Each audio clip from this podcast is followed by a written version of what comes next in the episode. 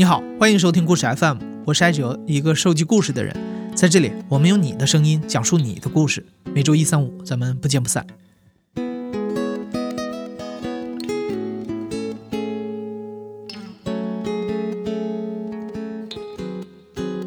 在故事 FM 的第一百期节目里，我们制作了一集声音纪录片。当时我跟着一位盲人朋友婷婷去上了一次班，录下了她自己出门去搭公交车，然后走到办公室的过程。在公交车上的时候，婷婷跟我说了这么一番话。她说：“经常有人夸她，你真了不起，还能自己出行上下班。”对这种赞扬，婷婷有点无可奈何。她说：“其实我也只是拿着工资正常的上班而已，这有什么好夸的呢？”在我们这个社会里，还有太多对盲人的误解。以为他们不能干这，不能干那，什么时候都需要有人照顾。为了打破这些误解，在十月十五号，也就是国际盲人节来临之际，我们联合腾讯 QQ 制作了本期节目，为你呈现盲人朋友和我们一样五彩缤纷的生活方式。首先，我们请正在读大学二年级的王金伟来聊聊他踢足球的故事。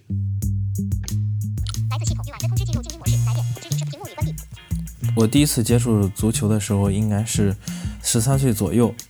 那天是体育课，是我们体育老师带着我们踢的。他刚开始拿着足球给我们先介绍介绍，说这叫盲人足球，它是五人制足球，是一个守门员，他是。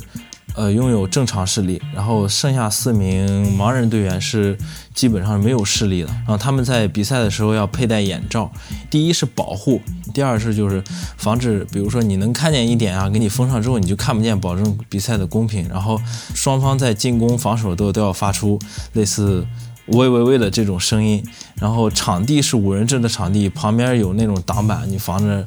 遇到冲撞，知道哪是边界。然后比赛用球是一种。内部有铃铛的一个足球是稍大一点的足球，这样足球滚动起来会有声音。刚开始接触的时候吧，真的是不会踢，就是乱踢。真的是因为盲人足球对于技术的要求很高，你得是能控球。我们当时也控不住球，就是忙乱的一种状态嘛。慢慢练才能带起球来，就是他带球是球在两个脚之间倒。左脚踢给右脚，右脚踢给左脚，然后这样倒，然后有了带球之后，有了基础之后，你才能完成传球、射门，还有突破这样一些技术动作，这样一些要求。所以我们刚开始是不会的，然后就是慢慢，真的是一点一点学上来的，一点一点磨上来的。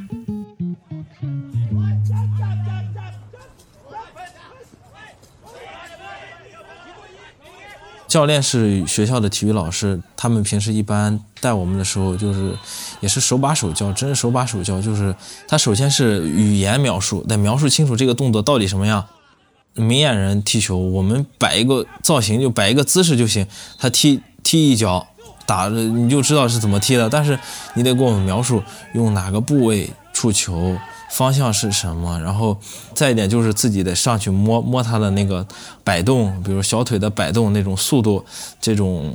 轨迹。带起球来可能用了半年吧。最难的一点就是对于自己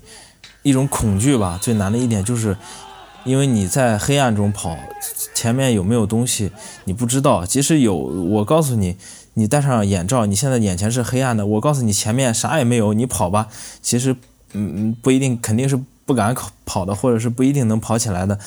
你也带球得冲起来，你得比别人更快，所以你就要克服自己的一些恐惧的心理。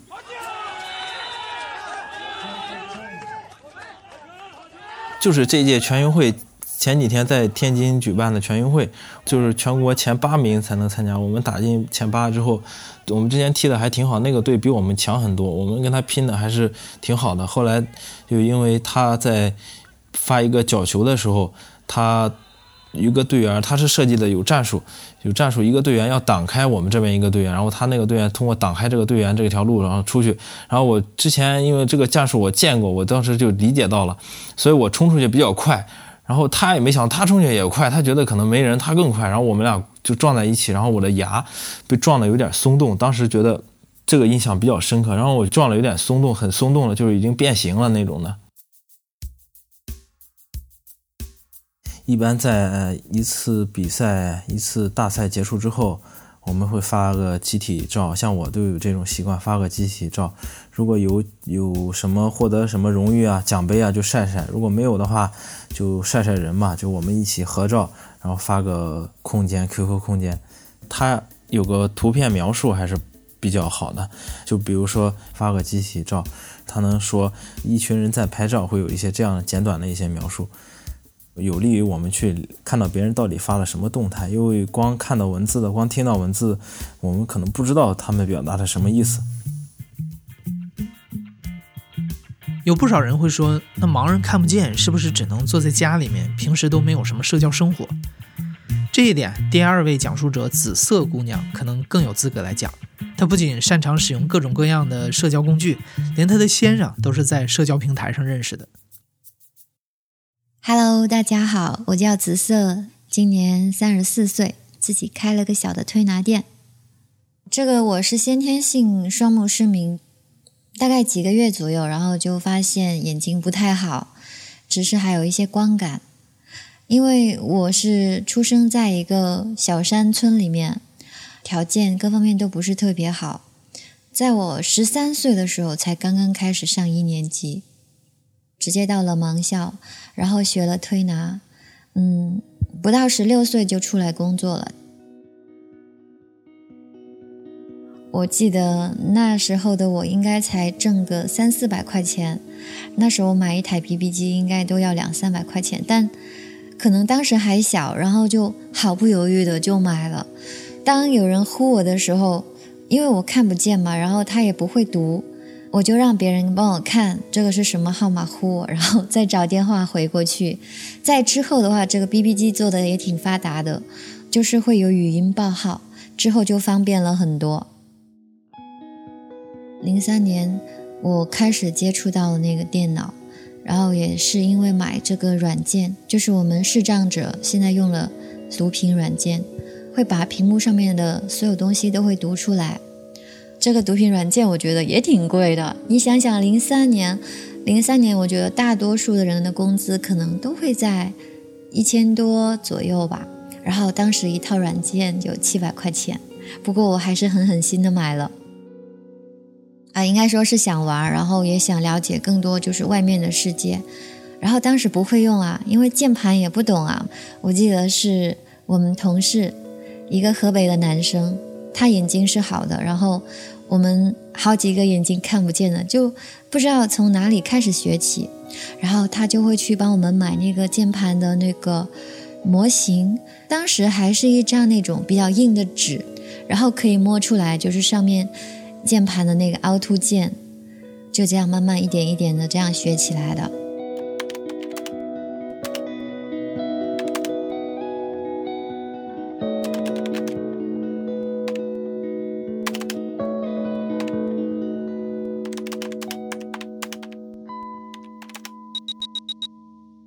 当时 QQ 就开始特别火，因为视力不好，眼睛看不见。你想想，上网还有学电脑，这个当时想都不敢想的事情，简直就是天方夜谭。我觉得当年那个 QQ 还是起到挺大的作用的。我这个 QQ 号应该是就零三年申请的，现在用应该有十五六年了。嗯，刚开始用的时候。就是我们找好友其实都很不方便的，后面通过这个 QQ 不断的改进，我觉得做的真的是挺人性化的。因为刚开始很多，嗯，我们没有接触到电脑的这些视障者，然后通过 QQ，嗯，会有一些志愿者会帮我们，就是解答一些我们不太懂的问题。刚上网嘛，很多视障者可能当时打字的那个速度也不会特别快。有一个语音聊天室，就是这个读屏软件的这个开发者所创建的，然后大家都开始在里面玩，就这样子，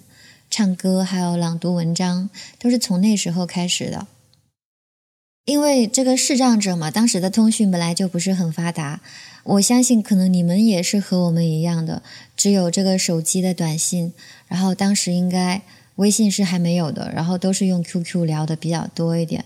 刚开始进入呃那个 QQ 群的时候，就是用这个读屏软件的人，都是来自天南海北的，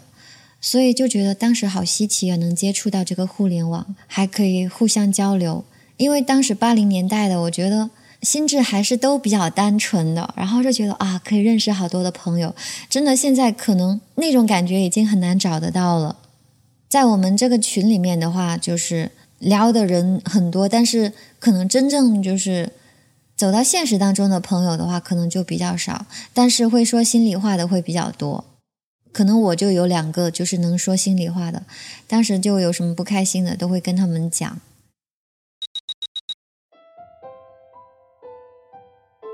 哦，对，还有一件事情就是，也是通过这个 QQ 还有这个读屏软件认识我现在的先生。当时我唱歌，然后他可能觉得我唱的还行吧，其实我当时唱的真的不好。嗯，然后嗯就慢慢聊，他经常去听我唱歌，然后在聊天室里面打字聊天，后面才加 QQ 的。跟他认识的话，应该是零六年，零六年见的面。当时我们见面的时候，因为我我也不敢一个人去啊，正好我去东莞的时候，我有个朋友在东莞，然后我还把我另外一个这边就是跟我一起工作的朋友带着一起去了。嗯，当时其实见了面。说真的，在网上是这么聊，但是见了面也没什么太大的感觉。然后还是见了面以后回来慢慢聊，聊了几个月以后才确定了关系。他这个人挺憨的，接触了一段时间以后就感觉他其实挺适合过日子的。嗯，就是比较踏实，对我真的特别好。就像我们就是眼睛不好的话，出去嘛，我们女生需要上洗手间的时候。其实有些男生都会比较害羞的，因为你想想啊，如果是一个眼睛比较好的男生，然后带着一个眼睛看不到的女生要去找女士洗手间的时候，他会不会就觉得会比较尴尬？但是我先生好像我觉得他不会做这些事情的时候都比较自然，虽然是一些小小的事情，但是可以看得出来他是不是用心的在带你。他跟我是同行，当时他在东莞，我在广州。之后我就去了东莞，然后慢慢的成了家以后，大家就一直在一起了。到了现在，开了一家小的推拿店，所以现在感觉生活也挺充实的。可能就是因为出来的时间长了，然后。接触的人多了，看的东西多了，所以心态会保持的比较良好。因为本来我已经失去了眼睛，我觉得那我的心灵就应该更保持对生活比较热爱的态度。我记得有一个客人问过我们一个问题，他说：“哎，你们眼睛看不见，那其实去了哪里不都一样的吗？”我就 非常不赞同他问的这个问题，也当时我就跟他说：“我说。”那您在这个城市生活，不是也是一样的？你去到别的另外一个城市，还是城市啊？那为什么你也还要去呢？我记得我当时就这么问他的。紫色非常喜欢旅行，从2008年到现在，他跟着视障小伙伴们一起去过非常多的地方，比如内蒙古草原、海南岛，还有东南沿海的各大城市。可能你很难想象视障者要怎么出门旅行，他们看不见又能从旅行中享受到什么？但是对于紫色来说，这些都不是问题。其实我最喜欢的还是草原，还有大海，以及一些空气比较好的，像绿色植物比较多的地方，这些地方我都比较喜欢去。海边的话，其实感触最深的还是在海南，就是跟着。大概有四十多位视障者一起去的，当时应该是我第二次跟这个视障者一起出去，那么多人，然后觉得肯定是特别好玩。呃，各自从那个自己的家乡出发，然后到目的地集合。当时去的时候，心情我觉得非常激动，见到这么多的小伙伴，哎呀，那那种心情真的是挺难用语言来表达的。当时组织我们去的时候，然后就会建一个群，他们会出一个攻略。出完攻略的话，你感觉这个地方你想去的话，你就可以在群里面报名。大家会在里面聊，可能就是对声音能对得上，因为即便我们到了那个目的地见面了，我们也看不到谁是谁，只能通过这个声音来辨别。就是会有志愿者，因为。他们要带我们出去玩的话，必须都有志愿者陪同的。这些志愿者都会给我们描绘是一个怎样的景色，然后旁边会有一些什么长得什么样子，或者是像什么样子。有些描述的真的都挺好的。我记得刚去的时候，去了一个分界洲，对，分界洲岛。去分界洲的时候，第一次下海啊，那是我真的是第一次下海，然后在里面泡了。好几个小时我都没上来，结果都被晒伤了。因为第一次下水的时候，感觉啊，我终于跟大海亲密接触了。海水，他们都说特别蓝，因为我看不到。然后他们都给我形容，还拍照了，拍出来的感觉，他们也说特别漂亮。但是我还是看不到，只能在大海里面自己去寻找这种他们所形容的这种漂亮，还有这个海水蓝，嗯，然后在心里。默默地勾勒出一幅画。那个水当时应该是到快到我胸前了吧，我就站在那里，然后所谓的那个海的感觉，听着那个海浪从我这个身边呃吹过的这种感觉，嗯，当时我觉得就是一种比较纯净的美，它跟草原的美还是不一样的。通过这个旅行，其实还是认识了不少驴友啊。大家有空了，如果再约约能约到一起的话，其实就是出去玩玩，然后就是吃。早些时候，紫色对于在旅行的时候拍照片这件事有点抵触，毕竟他自己看不到。但是后来他开始喜欢上了这种记录生活的过程，还会把图片和文字分享到社交网络上，比如 QQ 相册和 QQ 空间里面。人总是会走到走到终点的，然后我觉得有时候会有一些能给你留作回忆的东西，在你呃年老的那个时候，可能你已经记不清，但是你可以通过这个你现在所做的一些事情，等老了或者是有时间了，可以回味一下。我就是这么想的，然后我就会把它记下来。紫色所使用的 QQ 等社交工具越来越重视包括盲人在内的各种残障用户的使用体验。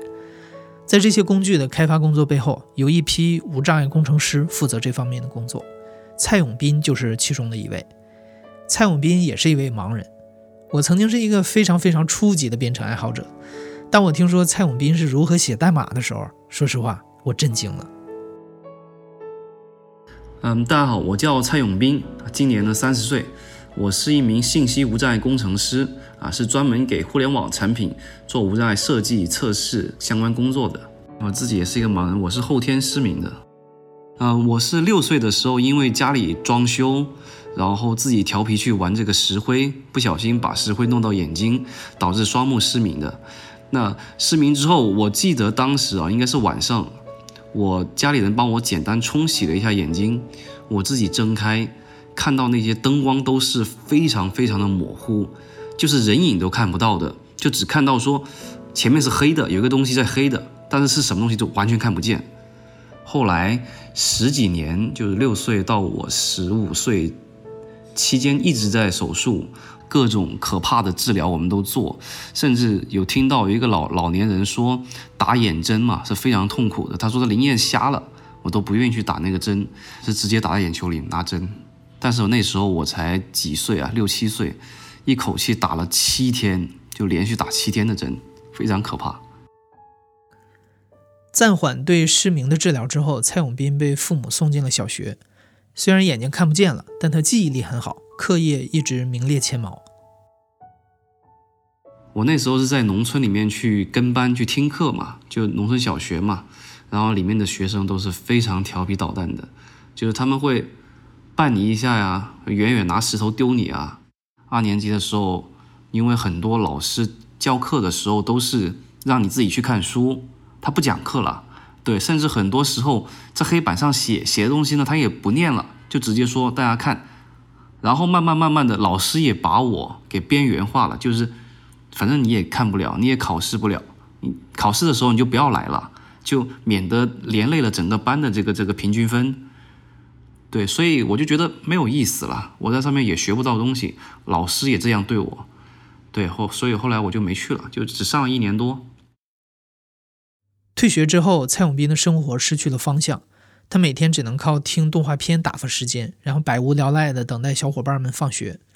如果继续这样的生活，蔡永斌也许会和其他的视障者一样上盲校，然后很可能也去学推拿按摩。但时代给他打开了另外一种人生。两千年的时候，我家里买了一台电脑，是我哥，因为他当时在读大学嘛，他用需要用到电脑，他当时就用了一个 QQ 这个软件，就听到那种滴滴滴的声音，还听到有人敲门，还听到一个人咳嗽的声音，我我就很好奇，我就去问他这个是什么东西，然后他还经常跟我说说跟他同学在聊天，我就颠覆了我的这种传统的一种一种观念了，我就觉得怎么可能在家里你不借助电话，怎么跟人家聊天呢？就那个时候，他告诉我是 QQ，我才知道 QQ 原来是这么强大的，真的就用一台电脑，用一根网线连接着，你就可以结识到全球的这种陌生人去对话来去聊天。可以这么说，我当时非常想学电脑，我想学电脑的目的就是想上 QQ，尤其是我后来搬家了嘛，搬到一个。相对是是这个城市的中心了，就更少这个小伙伴陪你玩了，都在住高楼嘛。当时就非常想说认识一些朋友啊，能够聊聊天。后来这个中国盲文出版社出了一款读屏软件，它就是能够把屏幕上的文字用语音的方式朗读出来。那我们就就利用这个软件来去操作电脑，来去操作所有的桌面应用软件。我开始学电脑的时候，经常时候把电脑系统给弄坏，也就是经常乱删东西嘛，删一些系统文件什么，删完之后系统起不来了啊，或者是各种各种错误了，然后家里人也不懂，就只能把电脑搬出去让人家维修啊，重装一些系统要啊一两百块钱。那后来我自己就想说，重装系统这么神奇，我为什么不自己去学呢？一开始的时候就比较比较痛苦啦，因为。重装系统这个过程是完全没有读屏、没有语音的，你只能是说看靠眼睛去看这个屏幕，但是我又看不见，那怎么办呢？后来就找到了一个比较啊相对比较好的办法吧，也就是听光驱。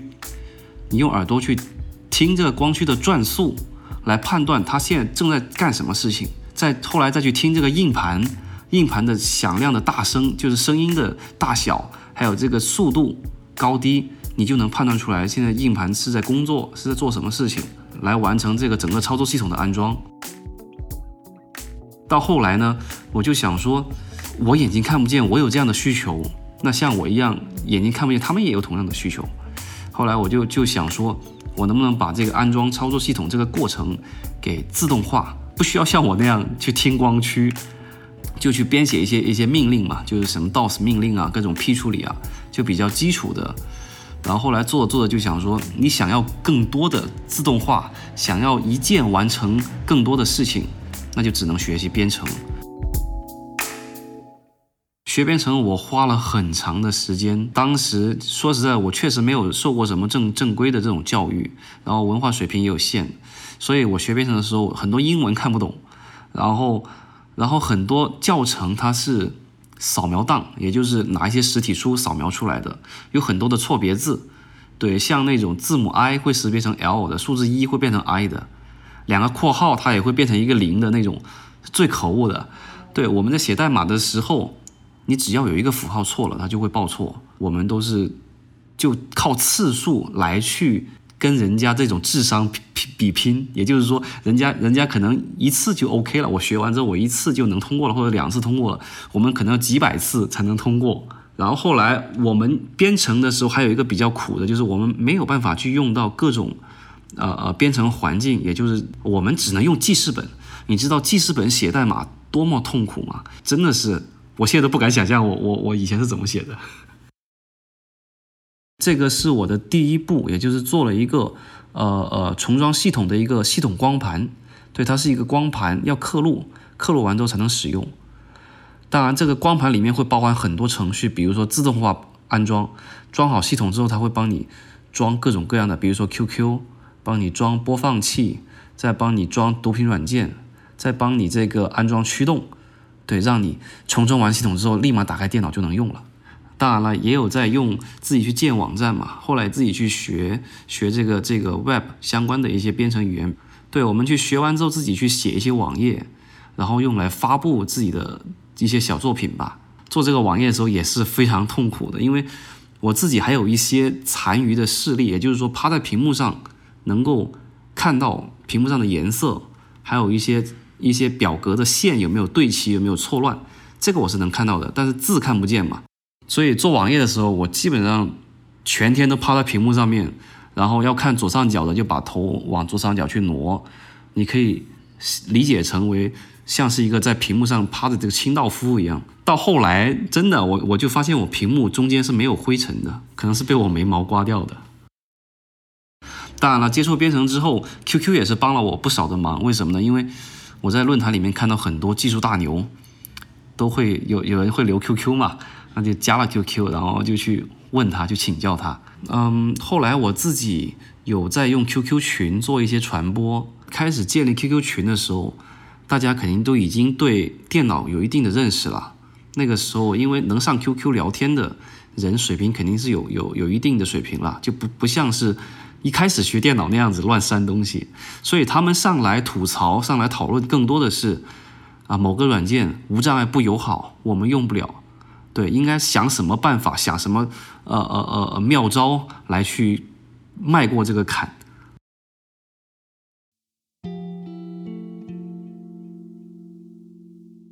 一个比较有意思的是，我女朋友是在 QQ 上找的，包括一直一直到我现在的老婆嘛，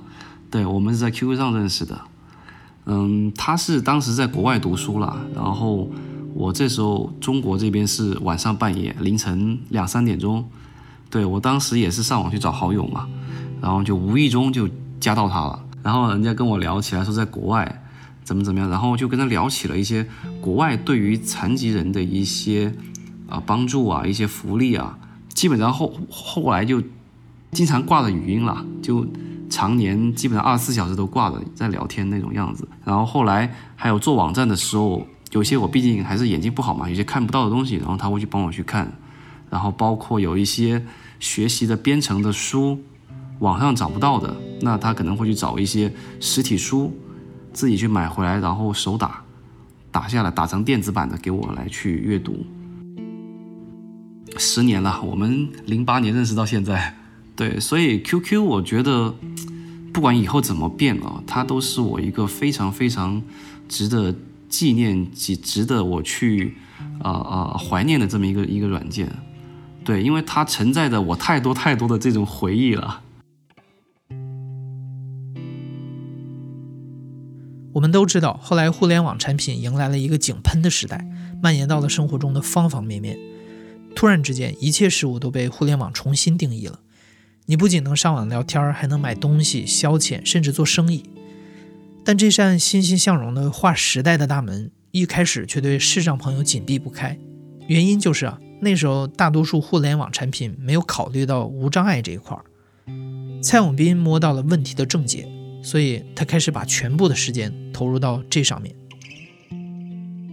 我之前在家里的时候做过很多很多这种这种产品的无障碍化，比如说微博、新浪微博、百度贴吧，还有淘宝，还有这个 QQ 音乐的 Web 版，把它做成另一个界面。我做这个软件之前，很多新闻啊、小说呀，是这样子想要去看，并不是说看不了，是非常麻烦，而且而且这个这个成本非常高，可能说我去找一篇想要看的新闻，可能要花花几分钟，但是用这个软件，你可能几秒钟就能找到了。我觉得最直接的反馈，也就是我的好友，可能从几十人一下暴增到了。暴到暴增到一千人，然后每天我坐在那里，消息是不停的，就是有用户给你提说，我还要增加什么功能，比如说有一个老人家说，能不能增加一个可以看日出的功能，还有人跟我说说我想去 QQ 游戏里面去斗地主，对，当时我回答这个人说，我说斗地主是不可能实现的，因为它没有不，它没有文字，它全是靠图片，而且反应非常快。但是过了几个月吧。这个斗地主软件我就开发出来了，就做到了实时几乎是秒朗读的那种，就是人家一出牌，我这边另一个语音软件就朗读出来，对方出了什么什么东西，然后手上有什么什么牌，然后底牌三张底牌有什么什么什么。这个软件算是全国首例吧，就是第一个想到说把盲人融入到大环境当中的这么一个想法。盲人之前自己开发的软件也只能盲人跟盲人玩嘛，明眼人是不会进来玩的。那这里最大的问题就是你进去了之后，你等一两个小时都凑不齐一桌，因为人数太少了，尤其是半夜上去的时候，你还是更找不到人了。但是在 QQ 游戏这边。你不管什么时候上去，他都他都是找都是座无空席的。二零一四年，蔡永斌凭借自己出色的开发技术和丰富的无障碍化经验，加入了中国最早专注信息无障碍的专业机构——深圳信息无障碍研究会。我接手的时候，我算是全国，啊，应该是第一第一批了，去接接触这个互联网。无障碍产品设计的测试的，我接手的时候，那这些产品都还没有考虑这个无障碍这个事情，这个都是欠缺的。包括到现在啊，它有一些东西，比如说一个一个一个确定按钮，那产品产品设计人员肯定会想说，哎，我朗读的详细一点，比如说叫做确定付款，哎，没有错啊，对吧？更详细了，我知道是确定付款了，但是他没有想到说这个界面的大标题就写着。确认付款，然后这个按钮如果还在写确认付款的话，就显得它是一个多余的信息。因为视障者是靠听嘛，去听这种语音朗读，如果这种焦点过多，这种朗读的冗余内容过多，那就会成倍甚至数倍的增加了视障者的操作的成本。就是科技对于所有人来说，今天都是帮助巨大的。你想一想。以前人要要去哪个地方都是驾着马车，对吧？自己走路，盲人也是出去自己走路，明眼人也是自己走路，对吧？你不可能出现说你你能开车，没有这样的情况。所以发展到今天，你会觉得盲人和明眼人的距离好像是越来越大了。但是，一旦盲人也能用上科技的时候，他们的距离会立马就会平行的。包括现在的这个这个社会的情况看看得出来，现在盲人就业渠道更加广了，而且更多人认识到盲人了，就不像大家过去想的，盲人第一反应就是天桥底下很肮脏、很肮脏的，然后再再再拉二胡，再再再乞讨，就就不是这样的角色了。就盲人他和健全人一样，也是有这种从事 IT 的，有从事这种客服的。对，各式各样的工作都有了，都是利用电脑、利用通讯。我觉得未来是一个没有残疾人的时代，也就是不存在残疾人了。眼睛看不见，它会有另一种解决方案来去替替换掉你眼睛这个能力。我因为我很经常去跟一些呃产品做一些分享嘛，他们会提一些问题，就是你们盲人需要什么，想我们怎么实现。对，其实我想说的就是，并不是说我们需要什么东西，而是一个大的群体在影响一个小的群体，大众在影影响小众。对，就是你们希望我们要什么？你比如说今天大家都在用微信，你跑出去了，人家说加一个微信吧，你说我没有微信，那你就意味着你就失去这个朋友了，因为我们想要让更多人知道这个群体的。呃，需求知道这个群体的存在，知道这个群体的重要性，那唯一的就是要对外发声，我能够告诉对方我需要什么东西。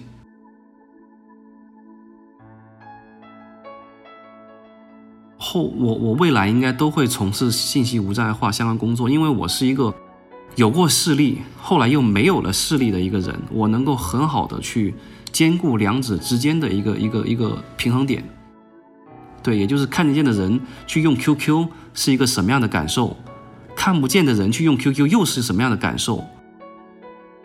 对，所以我应该会一直坚持去做这个行业。采访的最后，我们问了蔡永斌一个问题：如果允许你能看见一样东西的话，你会选择看见什么？我们以为他会不假思索的回答看见自己的太太，结果他却说：“我觉得，我觉得会选择看手机，因为手机的屏幕是千变万化的嘛。通过小小的一个屏幕，我可以看到我太太的样子，对吧？我可以看到千变万化的这个世界。”听完了今天的故事，我相信你对视障朋友应该有了更多的了解。视障者和明眼人之间的生活差距越来越小，现在已经很少有视障人士不能做的事情了。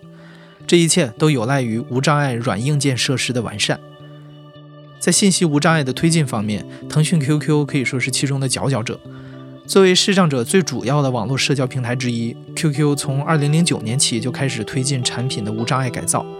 而且他们也在利用自己的影响力，让更多的人去关注和了解视障群体。十月十五号国际盲人节，QQ 还会发布一个腾讯 QQ 视障人士在线社交报告，我非常推荐你到时候看一下这份报告，了解一下视障人士的社交生活，或许他们的世界会远超你的认知。你现在正在收听的是亲历者自述的声音节目故事 FM，我是主播艾哲。本期节目由野捕、梁科、刘豆制作，声音设计彭涵。感谢你的收听，咱们下期再见。